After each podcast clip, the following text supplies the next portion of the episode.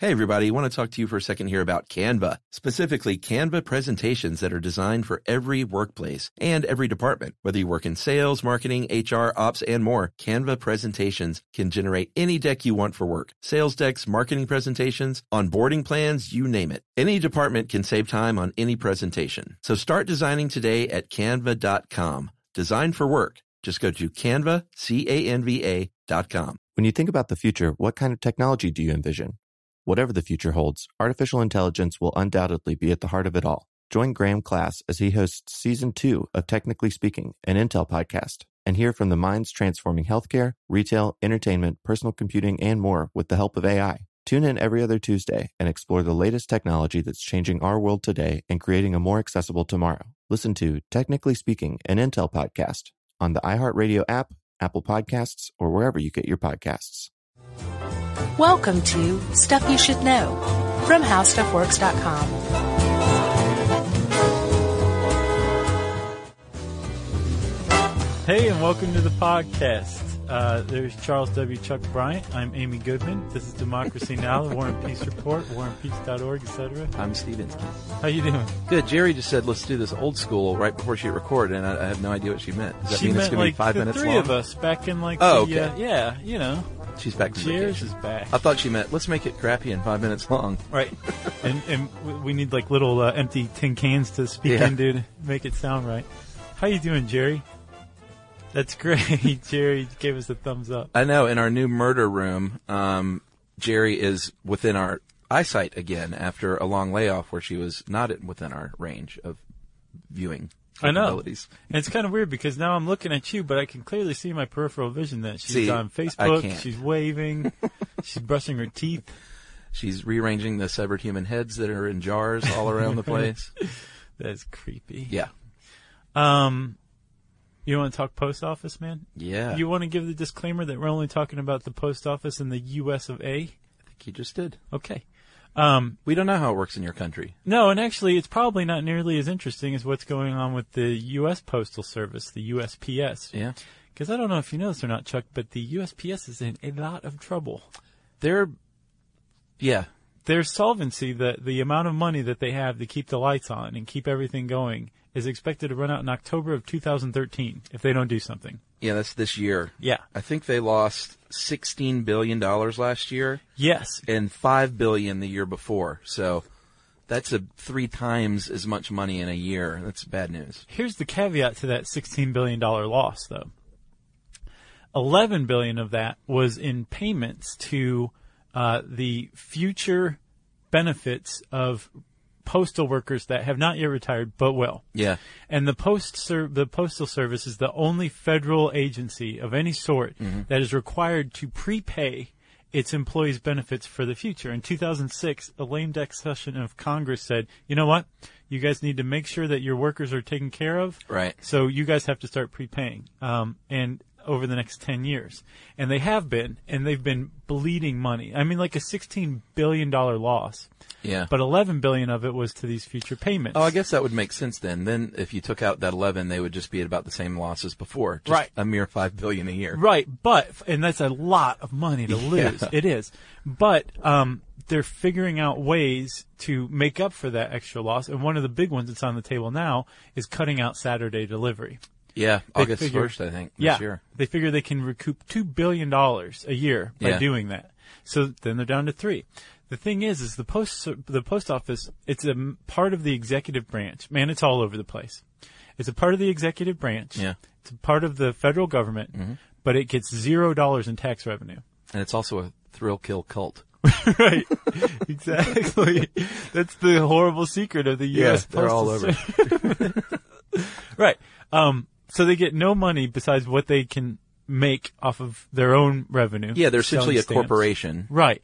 Um, so they get no, but they get, but they're also o- under the purview of the federal, the federal government. Yeah, it's a weird, weird thing. And they can't act without asking Congress, and Congress hasn't exactly been forthcoming lately. Yeah, they haven't approved the Saturday thing yet, have they? Congress? Here's the thing. Isn't that still up? They've been trying to get Congress to approve that forever. The Senate passed a bill that said after two years, we'll let you cut out Saturday service. We'll give you $11 billion in overpayments that you guys made toward the Yeah. retirement stuff, all this stuff back. That went to the House and the House didn't do anything with it, right? Yeah. So, you know, the fiscal cliff. Oh yeah. Well, the U- the U.S. Congress passed a stopgap measure, basically a federal budget that says within this period we're we're still able to operate, right? Mm-hmm. Right. And the USPS says, "Ha ha! You didn't include our mandate from 1981 that we have to carry out Saturday service Right. in that stopgap. So technically, under current federal law, we don't have to carry out Saturday Ah, okay. service, and they're arguing it legally." So they're just saying that's the loophole they're going to use to shut down Saturday service. Yes, and Except Congress is for saying, no. packages, medicines, just packages. They're going to deliver packages on Saturday, and here's a really good and reason why. express mail. Their revenues from packages have increased 16% over the last 10 years, whereas first class mail, you know, letters have gone down 32%, I believe. So they're making all almost all of their money because it's only 45 cents to mail a letter from Florida to Hawaii. Forty six. Is it 46 now? Yeah. Um, but they make however much shipping in the shipping game, which is where they make all their money, which is ironically the one place they don't have a monopoly as far as the mail goes. I'm glad to see medicine, mail order medicine on that list too. Express mail packages and medicine because Mm-hmm. at first I was like, who cares? I don't need. Like, I You don't yet. I don't need my mail on a Saturday. Right. But you So need it- your medicine on a Saturday or else you go blind. Well, that's why they included that as a you know something they would still deliver. right. And post offices that are already open on Saturdays will still be open on Saturdays. Yeah. So if you want to go to your P.O. box, Yeah. Uh, maybe there'll be some mail. Maybe there won't be. Who knows? I bet you've had a PO box. I've been thinking about this, haven't you? No. Really? Yeah. Have you? No, you just struck me as the kind of person that would have had a PO box at one point. You know, uh, That's where I get all my guns in the mail. So, um, I'm pretty worked up about this, as you can see. yeah. um, it's kind of interesting. Yeah, like, and- who'd have thought that the the postal service would ever be interesting? Uh, sure. I think parts of this are very interesting.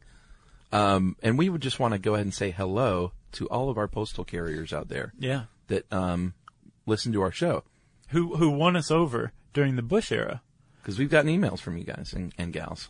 Yeah, including one of our favorite people out there is a postal worker, Who?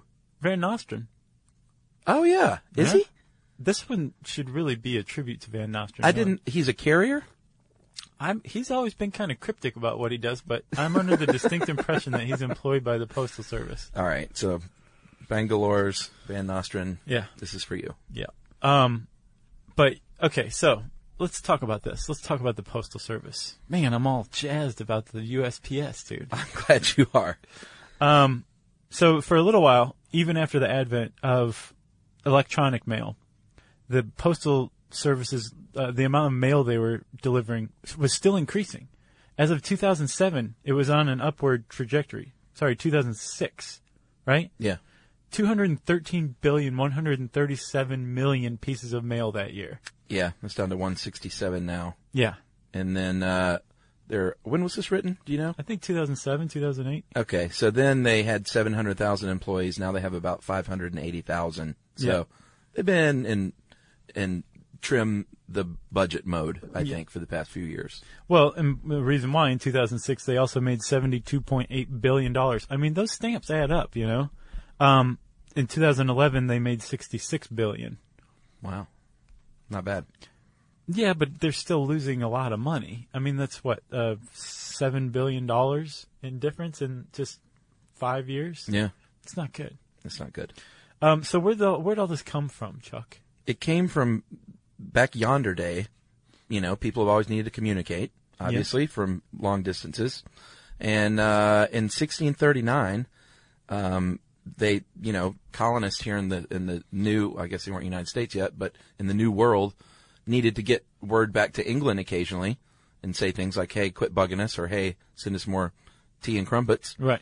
And um, so the first official postal service was established in 1639.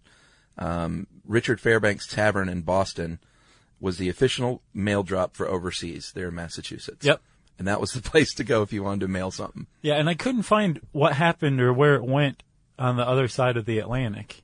Probably how to you got another pub. it. I, I would imagine then you just went to that pub and said, "Hey, is there any mail?" And they said, Yeah. "No," and you turn around and travel the 500 miles back to your village. so that was uh, step one. Step two was uh, about uh, 40 some odd years later, 1683, William Penn established, very famous person, obviously, um, the first official post office in Pennsylvania. Yeah, it was named after him. That's right. and uh, I, I love the side note here. In the South, private messages were just sent between plantations. Yeah. So they would probably just give it to a slave and say, carry this over to that guy. Right. Uh, and then flash forward a little bit more um, to 1691. Uh, the British Crown gave t- a man named Thomas Neal a 21 year grant Yeah. for the Postal Service in the United States. And he paid um like seven seven shillings a year. So that's nothing, right? He still died in debt Did he really? with a monopoly. So the postal service has always been kind of tricky to call money from. Interesting. Yeah. So that continued till 1774, and a lot of big stuff was happening around that time. Like, hey, we don't like you anymore in England controlling us over here and Yeah. taxing us. Yeah. So we're going to start uh, and establish our own constitutional post office for for any kind of uh, mail going from anywhere, basically. Intercolonial mail. Yeah, Yeah, it was was very cutting edge at the time. I'm sure. And actually, um, you know, the, when the British were carrying out the postal service on behalf of the colonies in the colonies, um, there was a guy named Benjamin Franklin who was appointed the postmaster of Philadelphia. Yeah. and he actually killed it as postmaster. Of course he did. he like totally improved the roads. He said like we're going to start working like 24 hours a day. We're Yeah. going to have like lots of shifts. We're going to put up milestones. Like the the postal service helped improve the connectedness of the colonies thanks to him. Yeah. So when the Continental Congress said, "Hey, we want our own postal service," Ben Franklin became the first postmaster general. Sure. And of course, he ran it like a tight ship. And he's one of those dudes. I get a feeling if we could like resurrect him and bring him out today, he could fix what's going on in this country. Yeah, and he'd say something pithy and ask for a glass of sherry. exactly. Um, so this is to me when it gets super interesting. Uh, was in the 19th century when westward expansion happened, California gold rush. All of a sudden, we needed to get stuff from the East Coast to San Francisco, let's say, right. So as how- quick as possible. Hey, what's crazy is as quick as possible was to go down New York, around Florida, through On a- the on a Caribbean. ship. Yes. Yeah. On like a steamship. Yeah. Uh, through the Caribbean and then across like uh, Panama, Mm-hmm. and then up on the Pacific side to California. That was the fastest way to get mail for a while. Yeah, and how long? Uh, how long? Three to four weeks to send a letter from the East Coast to the West Coast, and that's you know the best case scenario. Right, and that's how that's what that's how the U.S. the East Coast um, communicated with the West Coast for a while. Yeah, until some stagecoach routes routes were um were established. There was a southern route and there was a central route. yeah, And the southern route you could supposedly use year round. sure, because it's lovely down here. But then the central route it was faster, but they said you can't use that year round. There's storms. Yeah, and it also killed me, man. The way they used to name companies back then was so like it made s- perfect sense. You basically just said what you did. Like one, the Pacific Mail Steamship Company. Yeah. Said we're going to carry your mail to the Pacific by steamship. Right. And then the uh, Overland Mail Company, like, well, we're going to do it overland. right. and so that's what we're going to call our company. Yeah. So they got the contract, the Overland Mail Company, um, along the southern route. Took about 25 days, and then my favorite, one of my favorite parts of American history was born, the Yeah. Pony Express. Yeah. And it's just so amazing, like the the idea that they had to do this. It was a different company that was competing that wanted to get that contract away from the Overland company, right? The COC and PP. And they said, you know what? We know the central route's shorter. We're going to prove that we can use it year round and we're Yeah. going to set up something that it's just going to blow this 25 day thing out of the water. And they set up the Pony Express Yeah. and they had stations, what, every 10, 20 miles. Uh huh. And a rider would ride from St. Joseph, Missouri to Sacramento or be part of a line of riders. Well, yeah, that's the key. they go about 100 miles and then they change horses every like 10 or 15 miles. Yeah. So the same rider would change horses because they they rode. They averaged 10 miles an hour, which doesn't sound fast, but you got to factor in like the Sierra Nevadas where they're just crawling up these mountains. Right. So these dudes were riding hard And if, on flat ground. if they're averaging 10 miles an hour, right? Yeah. and they're going 24 hours a day. Uh, they're going 2,000 miles, 10 miles an hour. That's what, 20 hours?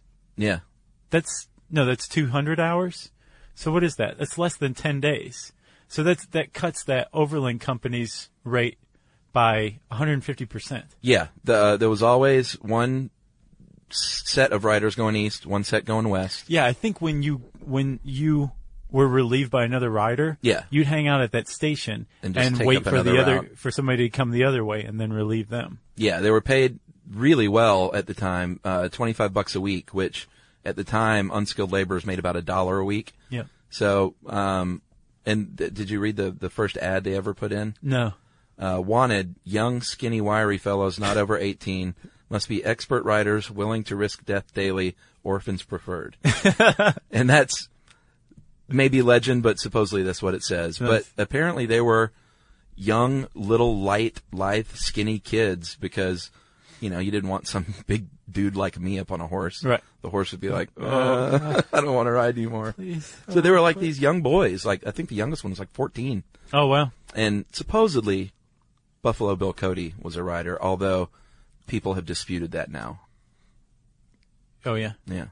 Well, he's he's the stuff of legend. Well, he's by far and away the most famous famous Pony Express rider, if in fact he did. Gotcha. But um, anyway, So so think about the amount of infrastructure built up along this central route to have a station every 10 or 20 miles. You've got all these employees going Yeah. and they proved it. They proved that the central route could be used year round. And so they got the contract then, right? no, the Overland company got the contract to use it. To use that same route that was already established. And the Pony Express was like, you have to be kidding me. yeah. And so the U- the U.S. government said, no, no, you guys do half, and then let the uh, let the Overland Company do the other half. Yeah, and they were mad for about a year and a half and really angry. Yeah. And then the telegraph line was completed That and was the- everyone was like, oh well, I guess, I guess we're all out of business now. Yeah, that was it. The Yep. Pony Express was sold to Wells Fargo and, and basically shut down. Yeah, I think American Express ended up branching out of Wells Fargo too. Yeah, Like these are old, old companies, like Yeah. these modern banks and credit card companies. It's interesting how far they go back. but think about that, man. Even as far back as the mid 19th century, new technology was putting mail delivery uh, out to pasture, Yeah. and then mail delivery would evolve and like figure out how to come back. Yeah. That's It's pretty cool. foreshadowing. It is. So this is a big jump forward to the mid 1960s. Yeah. a lot happened in between then. It did, and actually, we started to go move um, further and further out into the suburbs. There was a huge population boom in the in the post-war era. Oh, yeah. and businesses started to realize the value of direct mailing, and all of these factors put together meant that the postal service was totally overwhelmed, Yeah. completely. Because it became such a big deal. Everyone was writing letters. and they were using the same old hand, um, I, I guess hand delivery methods, sorting methods. Yeah. That's what it was. They weren't automated at all, and they needed Sure. to be. Right. And so there was a postal reform that un- that was undertaken. Yeah, and this was uh, in 1971. The post office department, and I didn't even know this. This was shortly after I was born. We weren't u- the United States Postal Service until 1971. Yeah. And that was when we officially became the USPS. Uh, it became an independent establishment.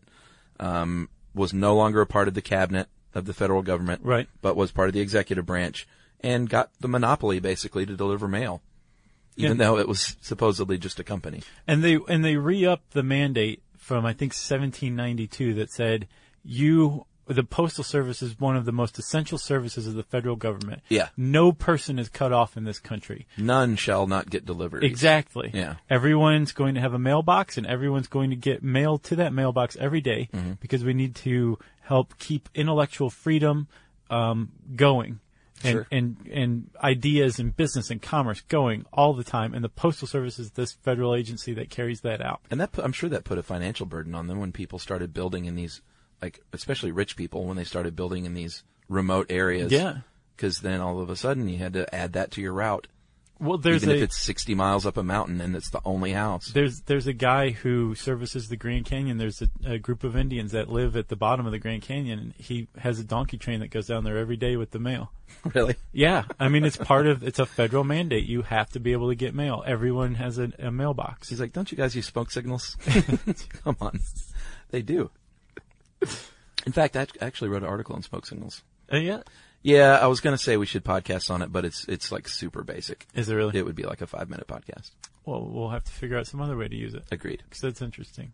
Um, so do we cover going postal now? It was sort of just thrown in the middle of this article. yeah, it really was. It was talking about how packages are delivered, and all of a sudden it says, and then people started killing each other in Yeah. 1986. Yeah, which is actually um, the post office has the dubious distinction of kicking off the workplace shooting trend in the United States, Was that the first one? as far as I could tell. Wow. All right, so 1986, Edmond, Oklahoma. Uh, Patrick Henry uh, Sherrill killed 14 coworkers. Um, 1991, another one happened, uh, including a uh, supervisor getting killed with a samurai sword. Yeah, Um, November 1991, uh, Thomas uh, McIlvain shot and killed four coworkers, wounded five others, then shot himself. Mm-hmm. And then 1993, and then in 2003, two more incidences of postal workers killing fellow postal workers. it was like just between 86 and 97, 40 people died at postal at post offices from postal rampages. Yeah, and gave birth to the term "going postal," which is used as a vernacular for like just losing it, Yeah. basically. Um, and if you are interested in that at all, there's a really good documentary. I think it's on Netflix streaming right now called um, "Murder by Proxy," Oh yeah, and it's all about the postal shootings. So weird. Like where they came from. There's a lot of scrutiny at like the of the management techniques of people at post offices. And there's got to be something to it. I mean, I oh don't- yeah, if you watch it, it's like it was like clearly how the many other supervisor's industries culture. uh, had that many office shootings? You know, retail. Oh, yeah? Actually, your the homicide rate is three times higher in retail than it is at the post office. but you don't say go in retail. right. That just means you're going shopping. Well, it's like drinking the Kool Aid. They really drank Flavor Aid. that's right. Kool Aid's the one with that distinction. Oh yeah. All right. So that was going postal. yeah. I mean, we had to mention it, but I don't want to dwell on it. but it was weird in this article the way it went It's like right in the middle of a section. came up out of nowhere. All right, game off. Let's pause here to talk more about Monopoly Go. Because in Monopoly Go, you can team up with your friends for timed tournaments where you work together to build up each other's boards. It's very nice. That's right. And the more you win together, the more awesome prizes you unlock. And there's so much to get. I'm talking about unique stickers that you can trade with friends to complete albums for big prizes, cool new playing pieces to travel the boards with, or hilarious emojis for taunting friends when you smash their buildings or heist their vaults. Plus, Monopoly Go feels new and exciting every day with constantly changing tournaments and challenges, like digging for treasure or a robot pachinko machine. And there's always new timed events that help you win big, like massive multipliers for everything you win or rent frenzies. That's right, there's always something fun to discover in Monopoly Go. So get off the bench and go download it now for free on Google Play or the App Store. Game on.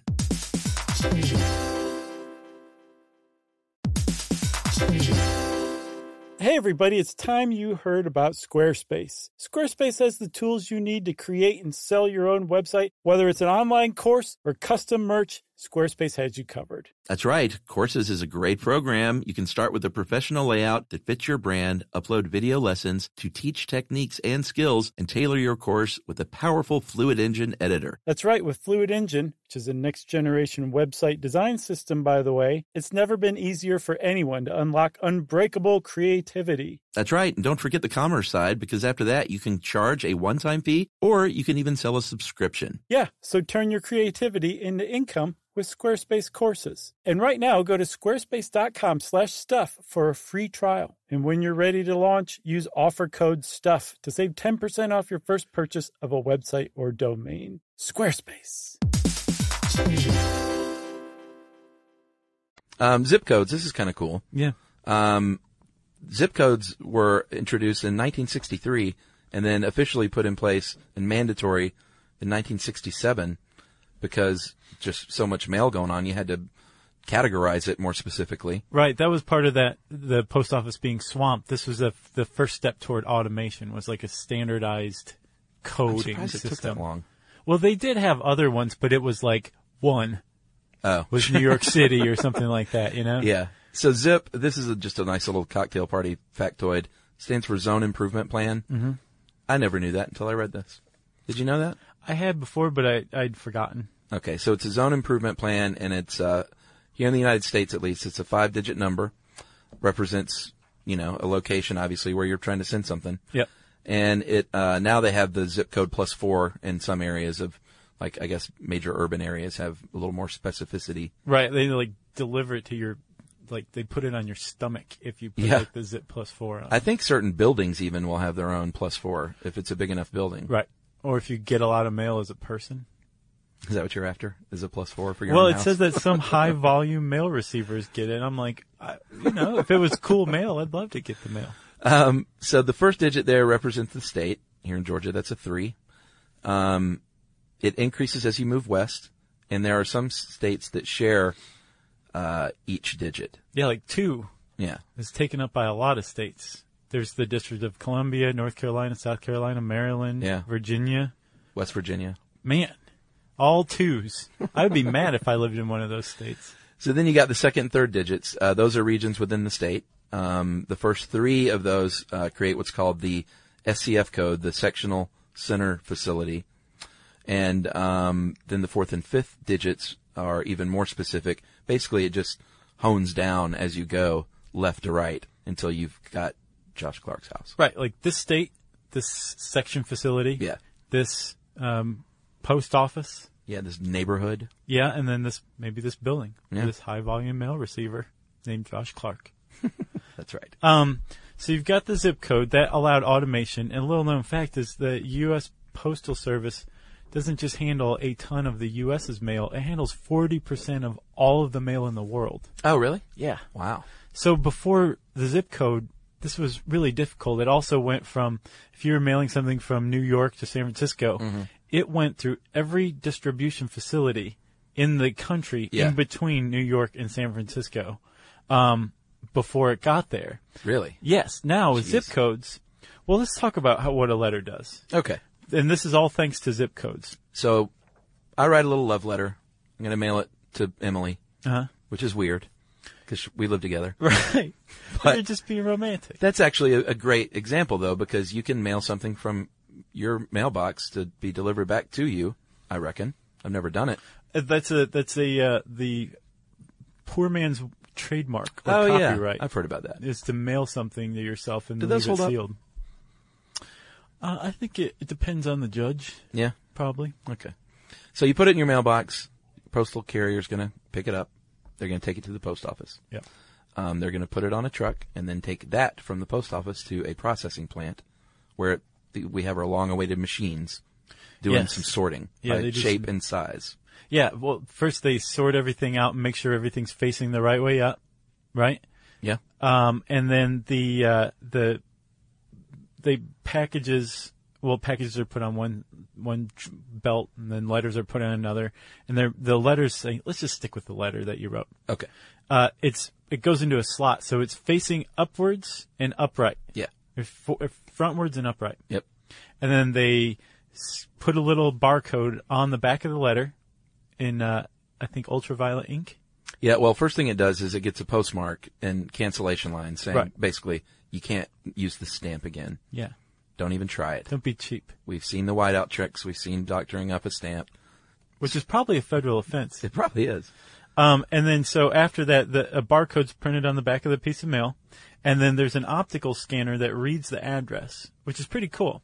And if you if they're really really really accurate too. Yeah. Um, but if your handwriting is terrible, they have a new system now where the this um, conveyor belt takes a picture of it, send emails a picture to Oh, cool. Uh-huh. a human being at a computer who reads it. Who and wakes says, up, This is what I think it is reads it. types it in, and then it so it stays on the line. It doesn't have to come out any longer. That's that's pretty new efficient. technology. Yeah. Um, and then so based on this um, this address, including the zip code, Mm-hmm. it prints a barcode at the bottom. If you look at a letter, any letter you get has a little barcode on it. Yeah. And so that's what's read. That's right. The the thing on the back is invisible, I think, right? Yeah. It's fluorescent. That's just showing off. We have invisible ink. Uh, other processing machines then read those barcodes and then sort them in their little bins according to zip code. And it's just basically placing everything in what will eventually be uh, a tray that will be delivered back to a post office right. or a, a sorting facility. Or does it go straight to a post office? Um, it goes to No, another processing uh, plant. Right. So imagine each processing plant They're like regional, I guess. has a bunch of mail coming in on trucks that Yeah. it sorts and then sends out. And then based on its zip code that it serves, um, it it gets a bunch of flats from other um, distribution facilities That's right. that are already according to the zip code. So let's say it's getting a flat of mail by zip code. Yeah. It then also sorts through those. That's right. And it actually sorts them into an individual carrier's route in order. And that's what's delivered to the post office? So it Yeah. arrives at the post office ready to go on the truck. Yes. Okay. And uh, that doesn't mean that the postal worker doesn't have much to do. They all Oh, they sure. still have like circulars, magazines, Yeah. bulk mail. They have to go through and put it for every address. All that crap that And ends up sort in all that. my recycling bin, basically. Yeah. Although the coupons. Oh, remember our junk mail episode from years and years Oh, back? And wow. we got so much Holy grief cow. from people who were like, no, no, no, you can't get rid of junk mail. Right. That's the only thing keeping us in business. Oh. Yeah. So if you're going to address a letter, there are a few guidelines. You know, you got to put your address legibly in the front. You got to put your little re- return address in the upper left corner. Yeah, on the front. Don't put it on the back. No, upper left corner there. And don't use periods and commas. Like if you write P.O. box, it's not P period O period box. Although that doesn't matter. I, it, apparently it, it allows for greater efficiency in reading your letter. Maybe because I always put like Atlanta, comma GA period. I do too, and they still get there. But Yeah. don't you wonder if they get there like earlier? I don't know. Maybe so. Uh, it is um, supposedly you need to be able to read the address at arm's length. So don't write tiny Right. and uh, don't write so big that they can't do other things to the envelope like scan and stamp and things like that. Um, and then you know you got to put your return address because if something happens, you want it to come back to you. Yeah.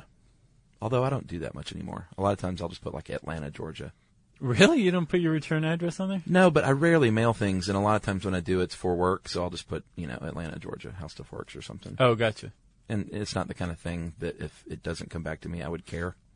I gotcha. If I had some precious thing, I would put a return address. I have a feeling that you're going to get some email from postal carriers that are like, I hate people like you. because whether you care if it comes back to you or not, I'm sure they have to get it back to you. There's a lot of type of delivery surfaces we, surfaces? Services we won't go over here. Yeah. But I did want to say that media mail is a great little uh, trick, not a trick, but a great tool if you're mailing things like books and or DVDs because it's super cheap, Yeah. but it takes a while. But that's part of that mandate from 1792 that they want to keep the intellectual juice of America flowing through the postal service. So Yeah, things like that, like creative stuff or books or correspondence like sure. that. has- And I think that's how. i- If you've ever ordered a book on Amazon for like two cents, Hmm. you're like, oh, how can they sell a book for two cents? It's because they charge you like four ninety five for shipping, and they probably pay like eight cents to mail it with media mail. that's the greatest scam of the 21st century. Well, not really. I mean, they're making their money via shipping instead of the book itself. But uh, publishers don't like it, of course, because they want to sell their books new yeah. and not for two cents on Amazon. Yeah. So, um, I think we said that the postal service has a monopoly on delivering mail, but not on delivering packages, right? Sure. So, because they're kind of in competitive business against like UPS and FedEx and DHL and all those guys, um, those guys have gone ahead and in, in invested in infrastructure of say like air delivery, air Yeah. transportation of mail, and the U, the postal service has tried that before. Like they tried a guided missile in 1953, which they shot full of mail from a submarine to a naval station in Florida, Uh huh. but it was just too expensive. Right. So the postal service said, "Hey UPS, hey FedEx, you guys have a bunch of uh, planes. Can we start putting our mail on it?" And they said, "Sure," for a few billion dollars a year. Yeah. And the postal service said, "Great." But at the same time, they kind of um, they stepped forward into the 21st century by doing so, Yeah. and the postal service. Having access to everyone's mailbox is often tapped by UPS and FedEx to deliver what's called in the business the last mile. Yeah. So a lot of times, to- especially if you're a rural person, uh, if you get something from Amazon, it's it was shipped by UPS, but eventually it made its way into your postal carrier's route and Yeah. is being delivered by the postal service. Yeah. There's way more mixing of, of package mailing than you would think. Um, It's like a swinger party or something. pretty much.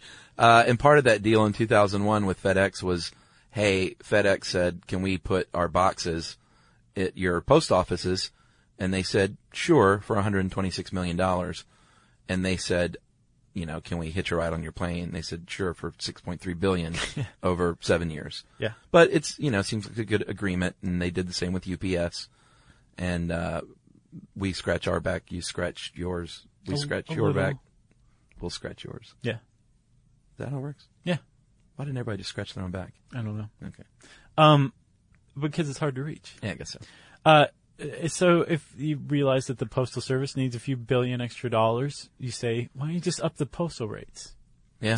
Well, the federal government keeps its thumb on that. They want to make sure that anybody who needs to mail a letter Mm-hmm. can do so without great expense. Yeah. It's a big deal to change the postal rate. Like, It is much more than you would think. Because a, there's a- layman like me would just be like, yeah, just add a few cents. Who cares? Yeah, what's the problem? Yeah. Just, just print it. Those forever stamps, genius idea. You don't have to go back and reprint a bunch with the, the Yeah. amount. Great idea. Or the little- the one cent. Remember in Fargo Yeah. when uh, Wade got the one cent? yeah, with the ducks. Yeah, and she was like, everyone needs the one cent whenever they raise the rates. Yeah. He's like, oh, gee, I didn't think about that.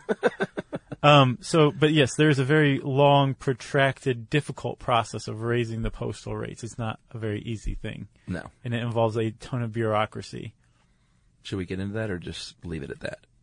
It's up to you, man. I think we should just leave it at that. Okay. So if you are going to mail something from your house, you need your little mailbox. And I just installed mine in what seemed like a sensible manner. I didn't realize that there were actual rules. Um, in fact, you are supposed to contact the post office uh, before installing your mailbox, which I had no idea, um, to make sure it's like the correct placement and height, and so like the the post office person or the uh, mail carrier doesn't have to get out of the truck. Oh, well, they'll, they'll burn it down if it's not to specification. So you want to contact the post office. I didn't, but I guess I just lucked out because um, they say generally 41 to 45 inches from the road surface to the inside floor of the mailbox or point of entry, and then set back six to eight inches from the front face of the curb or road edge to the mailbox door. right. I guess I just got lucky then because I get my mail. You know, Without any burning down of your. no, or without a post office box, uh, box, which we talked about. They've been around for a couple of hundred years, and that's if you want to have your, a little key to your little own box in a post office and get your mail there. You can certainly do that. It's handy if you're starting out a business and you want to make people think that you're not working out of your house. Um, you can get a post office and say, "Look, I have a, a PO box," which means I'm working out of my bedroom. Right. It's like code, I think. Or you're getting guns in the mail. Is that what people do? I'm sure there's a lot of people who try to get guns in the mail in their P.O. boxes. Yeah. Sure. Okay. Or if you um, tend to move around a lot in the same town and you don't want to worry about uh, changing your mail and forwarding your mail, you could always just get Sure. a PO box. Yeah. So those are some reasons. Um, you want to talk the future of the post office? If it's around after October 2013? Sure. What is the future of the post office? Well, there's a lot of stuff coming down the pike. Um, there's the cancellation of Saturday mail. Yep. This August. They're really going hard after package delivery services now. What trying to? Oh, with like the flat rates and stuff like yeah, that. just really like courting businesses to say, hey, consider us instead of UPS or FedEx. right. um, and uh, especially with prescription medicines. Sure. Uh, because we have an aging population that's going to do nothing but increase in size. So you're going to need more prescriptions through the mail. So hey, let's get into that. Yeah, and you can get stuff like that certified and insured and Right. uh, signature uh, delivery approved and stuff like that. Yeah. so it's helpful. Part of the post office's pledge is that your the your letter carrier won't take your medication before delivering it. Might hit you up for some. Right. Um, but there's also a line of clothing coming out, postal service line of clothing coming out. Shut Um, up. I'm not kidding. It's Really? called Rain Heat or Snow. And that's uh we almost didn't mention this. So the the postal service's creed, right? Sure. Neither rain nor snow nor Sleet, sleet nor hold on. rain, nor sleet, nor snow, nor uh, Neither snow nor rain nor heat nor gloom of night stays these couriers from the swift completion of their ra- appointed rounds. And that's actually not the post office's official motto. They don't have one, but it's been linked to them. And it's actually an adaptation of something from Herodotus, the Greek historian, oh yeah, who was making a comment about how the Persians, even during their war in like 500 BC, they were one of the first ones to establish a real postal service. And even during war, the postal service didn't stop. They were still uh, documents being delivered. Right. And Herodotus was coming, commenting on that, and that's where that came from. It should include like or loss of limb. It did originally, like that's an adaptation. it wasn't loss of limb, but it was something like Yeah, some sort of sickness has befallen you. right. They were putting the male before themselves. The show must go on. Right. Um, so there's a, a line of clothing called uh, Rain or Heat or Snow. Um, and then um, they're also talking about creating uh, federal email addresses that you get at birth. Just like you have a, a physical address, you would also have an email address, but your email address is attached to you rather than the physical location you live at. And if you say you need to correspond with the IRS or a Social Security Administration, something like that, you would send like this very secure email through this postal services portal. Everything else you could just use like, you know, Gmail or Yahoo or whatever Right. for everyday stuff. But this was like the, the big stuff, the really important stuff. And then the postal service would also offer like a digital lockbox for, um, the, uh, like, like a will or your medical records or something like that. Yeah, I, and, and listen, as every conspiracy uh, person in the country now says, "Ain't no way I want a federal email attached to my name Yeah. that I have to send things through." Yeah, well, that's the number of the beast, obviously. Yeah, I don't know that I would want that either. I'm not a big conspiracy guy. Oh, uh, it's not that you have to send it through that. It's that if you send it through that, if somebody hijacks that or reads it, they're Gotcha. going to be in a lot more trouble, Okay. federally speaking, than they would be if like they read your Gmail. Yeah, because isn't it illegal to to open like a federal offense to get someone's mail? Exactly, and that's what this. There's this guy who runs a think tank for the postal service who's who's like, it's not just about mailing documents. It's about protecting the connectedness of the United States Yeah. and Americans. So Sure. how do we do that in a digital world? And he's thinking about this. So if you're even the least bit interested by this episode that we just recorded, Mm-hmm. um, there's an Esquire article called um, You "Do almost we said peace. do?" I didn't though. There's an Esquire piece. uh, do it's called "Do We Really Want to Live Without the Post uh, Office?" and it's by Jesse Lichtenstein, and um, it is really good, man. Yeah. it's a really good overview of. What does Jesse think? Uh, We he, need it. He or she, I think, kind of leans toward we need it. And the more you start to like read about it, the more this weird kind of civic affection for the post office developed in Right. me. You know, where I'm like, yeah, we don't want to get rid of the post office. You want the post office? Who doesn't want the post office? It's kind of it kind of develops. Yeah, I used to, like, you know, maybe it was a simpler day or maybe the people stuck with their routes longer, but I remember my postman growing up. Yeah. It was the same guy for years. And we lived on, we didn't live in a neighborhood. We lived on a street in the woods with like six houses. And so, you know, I would run out and check the mail and wave at him and we would give him like gifts at Christmas. And, That's awesome. and now I have no idea who my postal carrier is, which is my fault. I need to just go out there. I think you do. Yeah. And also, the Postal Service is responsible for the largest food drive in the United States every year. Oh, really? Yeah, you know that food drive where like you just put like canned food in your um in your mailbox and your postal heard of that. employee picks it up. Really? You can do that? Yeah, I've never it's heard of that. not, It hasn't been very well publicized, but it like at, at least around here, I guess. But um, it's a huge food drive. Or at the very least, postal carriers are taking and eating cans of ravioli for dinner. like this is delicious. I love this food drive. Yeah, so don't just put cans of food in your mailbox. Check into when that is supposed to Right. happen. That's got to be the worst day of the year for letter carriers. Oh my gosh. Yeah. Can you imagine? It's a lot of weight. Yeah. Um, you got anything else? No. Respect your uh, post postal carrier. You want everybody to go out and meet their postal carrier? Yeah, why not? Give them a hug. I actually don't do that. They might mace you or something. Yeah. But give them a wave. Yeah. Um, if you want to learn more about the post office, you can type that word, those words into the search bar at howstuffworks.com. And uh, be sure to check out that Esquire article too. It's very cool. Um, and uh, I guess before we get into that, Chuck, you want a message from our sponsor? Let's do that. Yeah.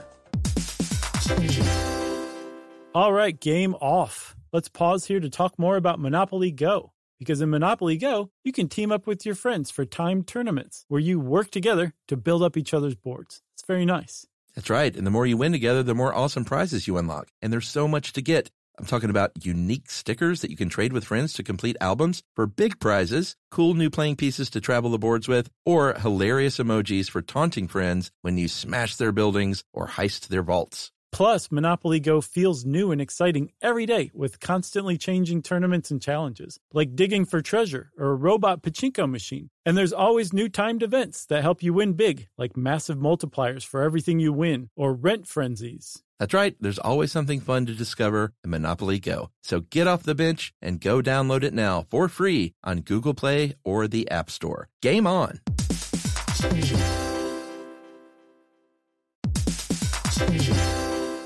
Hey everybody, did you know that Boricua is the name for someone from Puerto Rico? But it's more than just a name, it's a way of life and representation of the vibrant spirit of the island. Yeah, that's right. It's an island that's filled with adventure around every corner and natural treasures waiting to be explored, like El Yunque, the only tropical rainforest in the entire United States. That's right, or you can get swept away by natural beauty and come away with unique stories that could only be experienced in Puerto Rico that remind you of why you travel in the first place. Visits end, but stories last forever. You don't become a part of the island, it becomes a part of you. That's right. In Puerto Rico, you can forget where you came from and embrace where you are. No passport required for U.S. citizens and permanent residents. Learn more and plan your trip at discoverpuertorico.com. Okay, and now it's listener mail time. Josh, I'm going to call this uh, um, fan who thought we were wrong and did a little research, and we may not be wrong after all. I like, uh, that's a It's a great nice title. title. Yeah. I had, we had a bunch of filmmakers write in when we talked about the um, subliminal messages being inserted into Oh yeah. movies in the 1950s by James Vickery because we said it's one three thousandth of a second or something. And a bunch of filmmakers went, there's only 24 frames per second. So if you switched out one frame, it would only be 124th. There's no way, there's no way. And where'd you get this number? Where'd you get this number? I went back and looked and I was like, I mean, I see this number in various places, but, um, so we got this email from Brian Henry that disputed this, and then he wrote back with this Hey guys, looks like I may have spoken too soon.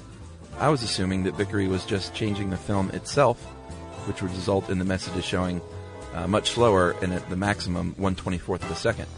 Uh, but I did some research, and apparently he used something called a uh, I've never heard of this before. A tachystatoscope. Tachysto. Tachys, tachystoscope. I think you got it. Tachystoscope. Okay. To project the messages on the screen, not the movie projector. Uh-huh. He said so. This way, he would have had a lot more control over the speed of the messages.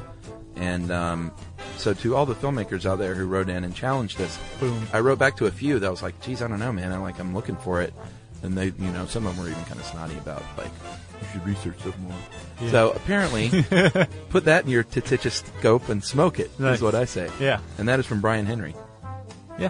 thank Thanks, you Brian, for- for, Further research, you know. yeah, and being a good guy, saying, Yeah. "Hey, I was wrong," because Well, you he was were. a- well, he, he was a, he was one of the nicer ones about it. Well, thank you. Yeah. Um, if you want to let us know that you were wrong, even though you had told us that we were wrong at first, we love those. Yeah. Um, you can tweet that to us at SYSK Podcast. You can join us on Facebook.com slash Stuff You Should Know. You can send us an email to stuffpodcast at discovery.com. And you can write all over our website, uh, which is called StuffYouShouldKnow.com.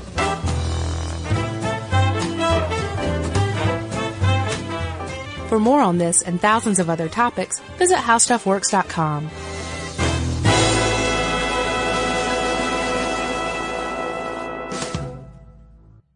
Life in our modern age comes at you pretty fast, which makes our time away especially valuable. When I take time to relax, I like to get far from my everyday life, immerse myself in natural beauty, and have unique experiences. But you don't have to leave the US to experience tropical rainforests and islands filled with adventure, warm culture, and national treasures. Visit Puerto Rico, an island with a vibrant spirit that will sweep you away. Because when you visit, you don't become part of the island, it becomes part of you. In Puerto Rico, you can forget where you came from and embrace where you are. Puerto Rico, where visits end but stories last forever. No passport required for U.S. citizens and permanent residents. Learn more and plan your trip at discoverpuertorico.com. Are you thirsty? Well, Richard's rainwater is caught clean before it even hits the ground. Rain is naturally pure, so there's no need for harsh chemicals or additives. Richard's rainwater contains no chlorine, no forever chemicals, No microplastics, no nothing. Enjoy the smooth, clean taste of still rainwater or the cold pressured bubbles of sparkling rainwater. Just visit richardsrainwater.com to find a retailer near you. That's richardsrainwater.com. And for a coupon, text STUFF to 251292 8887 and receive $2 off a 12 pack case of Richards Rainwater.